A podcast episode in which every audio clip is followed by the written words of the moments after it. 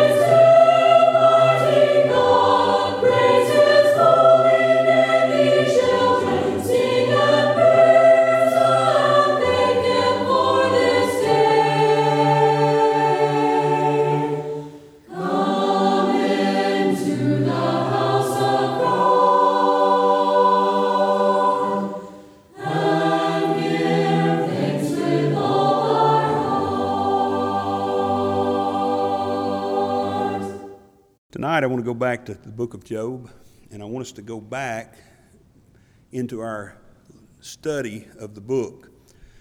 You may recall that for the last several Wednesday nights, we have been sort of taking a sidetrack and talking about specific verses and their impact and their importance uh, that were taken out of the out of the mouths of these miserable comforters, but yet were still true. Misapplied by the comforters, misapplied by Bildad and Eliphaz and, and Zophar, but yet, uh, nonetheless, they were true. Um, and we're trying to move a little faster because really all we're getting from those three miserable comforters are just a repeat of the same arguments and just getting a little more harsh with it. But I want to, so I don't want to spend a lot of time on what they say. But in going back to the book of Job, I want to take a look at some of Job's answers because I believe we're going to see some things about Job that we can identify with and that may also help us in dealing with suffering. So, if you will, turn to the 16th chapter of uh, the book of Job, and we're going to begin there. Um, let me just remind us, if for a moment here, you don't have to turn there, but let us just be reminded of the themes of the book of Job that we've been looking at. And primarily that's found out of James, the fifth chapter, in verse 11. And James says, Behold, we count them happy which endure. Ye have heard of the patience of Job, and have seen the end of the Lord, that the Lord is very pitiful and of tender mercy. And we said that patience, pride, and pity were the three primary themes of Job. Patience of Job, we're seeing here a lot of patience, but we're about to see his patience wear thin. Job's not perfect, but he has a great patience in dealing with these miserable comforters and in dealing with his trials. We see pride of the, the pride of God, God being legitimately and rightly proud of Job because Job was living in the right way. He was the most righteous man in that day, we're told. And, and I don't have to guess at that or read between the lines. God told Satan, He said, Have you considered my servant Job? There's none more righteous than him. And yet, we also see the negative side of pride is it's going to begin coming out in Job. Job, his three miserable comforter friends were definitely lifted up in pride and self righteousness, but even Job had some of that, which may explain some of the reasons that the Lord suffered the, the hedge to be removed to a certain extent from Job, to take care of some of that pride. And then ultimately, though, if we don't see the pity of God in the book of Job, we missed the primary point. We see the end of Job, James says, that God is very pitiful. That means he has great pity upon his people and of tender mercy. So instead of blaming God for Job's troubles, and instead of blaming God for his troubles like Job did, and we're going to see he did, we ought to be thinking about how God is very pitiful and of tender mercy to Job. So, so getting back into the book of Job, uh, in the, in the 16th chapter, we begin to read about Job's answer to Eliphaz. Now, uh, Eliphaz's second argument to Job is found in the 15th chapter, and we're not going to read it, but I just, I just want to remind you the friends, so called friends, and let me just say, with friends like these, who needs enemies? the friends are getting harsher. And what we're going to start seeing from here out as we, as we consider some of Job's answers is his tough exterior begins to deteriorate. It begins to, he begins to loosen a little bit, his grip on life, his grip on things. And isn't that our experience? Isn't that our reaction to prolonged pain and suffering? Isn't stress in our lives the worst thing? The more you have, you know, you may start you may start out pretty stoic. I can handle this. I can do this. But if it keeps on and on and on, eventually eventually some of those old human that old human nature slips out. Eventually some of that Adam man slips out. Eventually we begin to lose patience and we begin to have problems like Job. So so let's look tonight at Job's answer to Eliphaz. Eliphaz's second tirade against Job was basically Job, you don't have any wisdom. And by the way, God only sends troubles on the wicked, Job. And that's the summation of chapter 15. And we're not going to go any further. That's all he says. That's basically all they all say in just different ways and to different degrees. So, beginning in chapter 16, though, Job begins to answer this again. And the first few verses here, down through verse 14, are Job's plea for sympathy from his friends. And isn't that so, such a sad commentary that he had to plead for sympathy from his friends? That's what he ought to have gotten. When we go to comfort someone, we ought to be giving them sympathy and not judgment and not being judgmental. Verse 1 Then Job answered and said, I have heard many such things. Miserable comforters are you all. the word there, miserable, that he identifies them as, that word literally means troublesome. The root word means heavy, wearisome toil or trouble and vexation. I want to say to you, I've been in distress before, not to the extent Job has, but many of you, we all have suffered difficulties in life where we were distressed and we seemed to be at the end of our rope. And the last thing that I needed was heavy, wearisome toil. you know, think about it when you're you're crying out from the depths of your heart and somebody comes to you and says, "Here, you need to be doing this. you need to be doing that." I mean, I don't want to do anything when I'm struggling like that. You know, I had this is nothing compared to Job, but I y'all know I had COVID for the second time a few weeks ago. And there's a couple of days there. It never was as bad as even the first time, and nothing as bad as some have had. But I felt terrible for a couple of days. And praise God for my dear wife who didn't come to me saying, Would you get up out of the chair and go do something? No, she was so, so um, loving and caring for me, and just, you just sit there, you just rest, you just take the, other.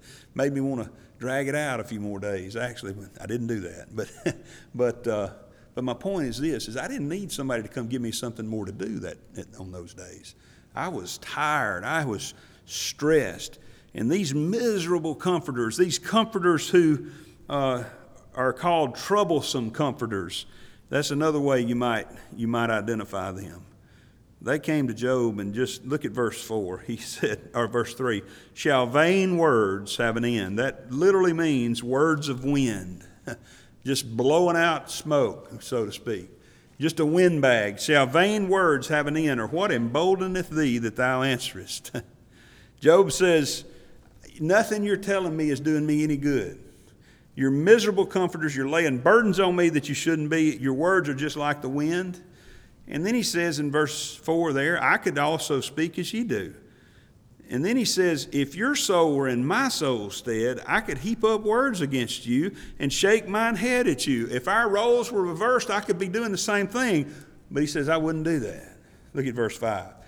But I would strengthen you with my mouth, and the moving of my lips should assuage your grief. In other words, if you were where I am and I were where you are, I would give you words of encouragement instead of long speeches about all this theology that you think you know and how it applies in my case. And, and he says, What you're doing, he said, though I speak, my grief is not assuaged.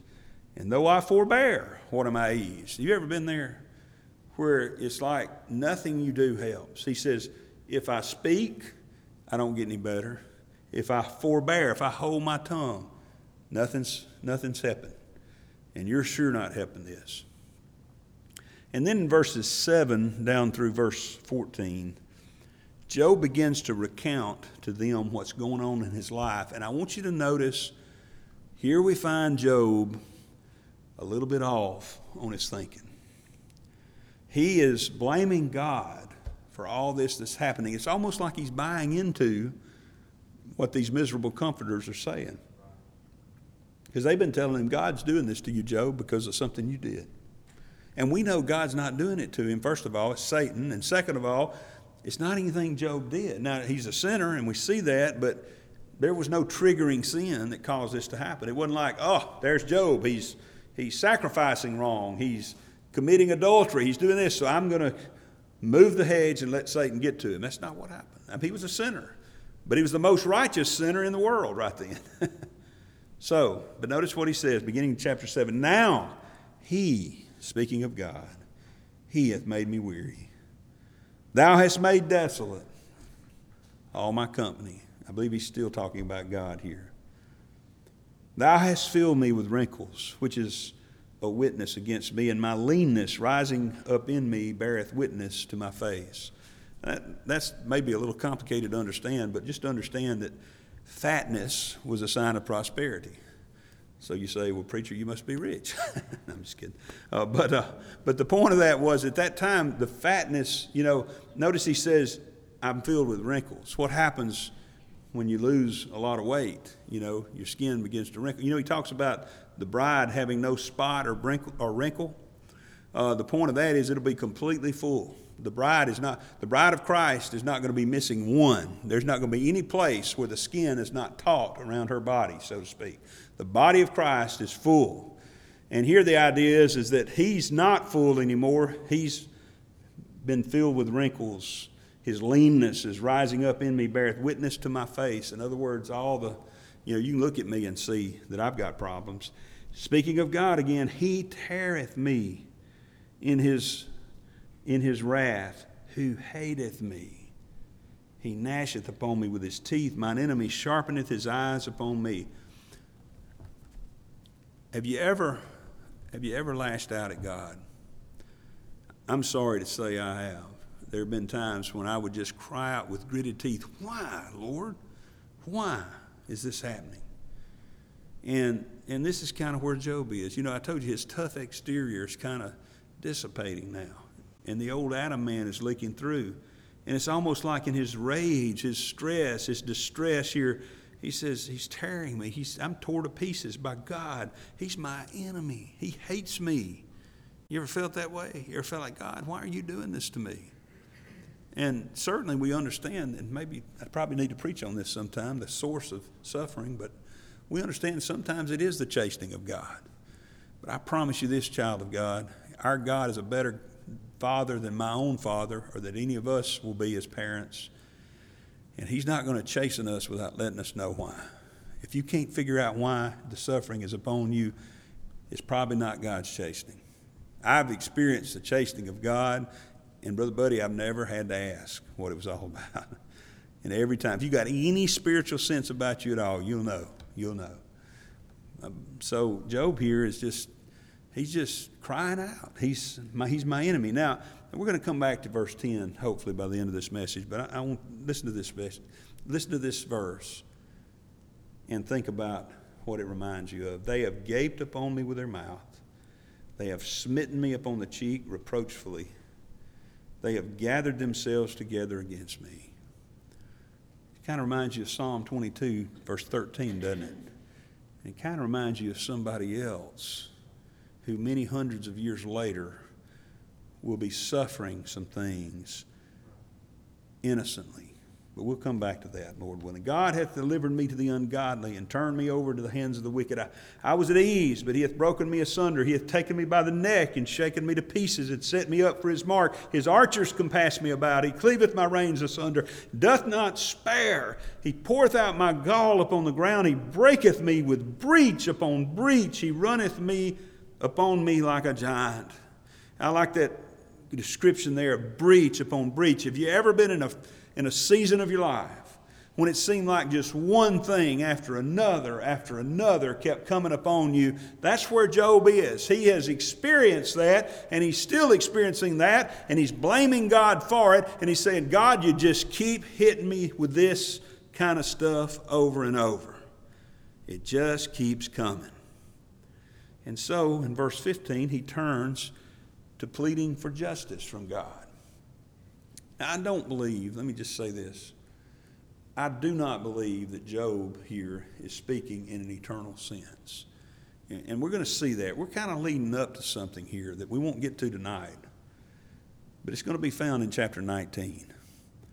Job's got problems, he has faults, he slips up on some things. But we're leading up to chapter 19 where he starts pointing us toward a Redeemer that he knows is alive and he knows he needs. So I don't think he's talking about eternal justice here, but he's asking for justice here and now. And it's okay for us sometimes to ask for justice here and now. My soul is grieved when I see injustice in this world. I have made a career in the secular world of seeking justice. I was blessed to be a prosecutor for, for so many years, nearly 25 years, and, and our sole job as prosecutors was to try to right wrongs that had occurred. And now, as a judge, I try to, I try to make sure those wrongs have been righted in the right way and try to find justice both for defendants and especially for victims. So, you know, I've made a career, I, of all people, I get that justice in this life is a desirable thing. And, and I hate injustice. And I hate to see thing I hate to see it when the guilty go free, and I hate to see it when the innocent are put away. Okay? And I think that's where Job is. Job here, though, is the victim in his own mind. And he is to a certain extent. He's saying, now in verse 15, he's saying, he's turning to a plea to, for justice from God. He said, Here's what I've done I've sewn sackcloth upon my skin, defiled my horn in the dust. My face is foul with weeping, and my, on my eyelids is the shadow of death, not for any injustice in mine hands. And also my prayer is pure. Job gets that. Now, here we're seeing a little bit of the pride slipping through, but he's actually right here. He's actually correct here. This is what he's done, and he did what he should do. He repented in sackcloth and ashes. You know, he fell down upon his face before the Lord, and he really is praying to God. And he goes on in verse 18, he says, O earth, cover not thou my blood, and let my cry have no place. In other words, don't let me die till I see justice. Don't let me die until I'm vindicated. And, and he's, he's really, you know, he's speaking in the presence of these friends, but it's almost like he's crying out to God saying, Lord, these men do not understand and they're falsely accusing me and they're telling me things that are wrong and, and I want you to vindicate me. I'm praying for vindication here in this life. It's okay to pray for justice in this life. It's okay. But it's not okay to take vengeance into your own hands. and it's also not okay to faint or to give up before the Lord does what He will do in His own time. He's saying, God, I just, I just want to see things work out here. David made the statement, I forget exactly the verse in chapter, but he said, I had fainted if I had not thought to see the goodness of God in the land of the living. Due to the constraints of time, we will stop the message here. But please join us tomorrow for the conclusion of this message. If you would like to subscribe to our website, please go to www.zionpbc.com and sign up for email updates. If you have any questions, please feel free to contact the church at zionpbc1847 at gmail.com. That's Z I O N P B C 1847 at gmail.com. Or you can email me directly at jchrismccool at gmail.com. That's the letter J, C H R I S M C C O O L at gmail.com. Again, thank you for listening. May the Lord bless you, is my prayer. We thank you for listening to today's message. For more information, please visit us online at zionpbc.com.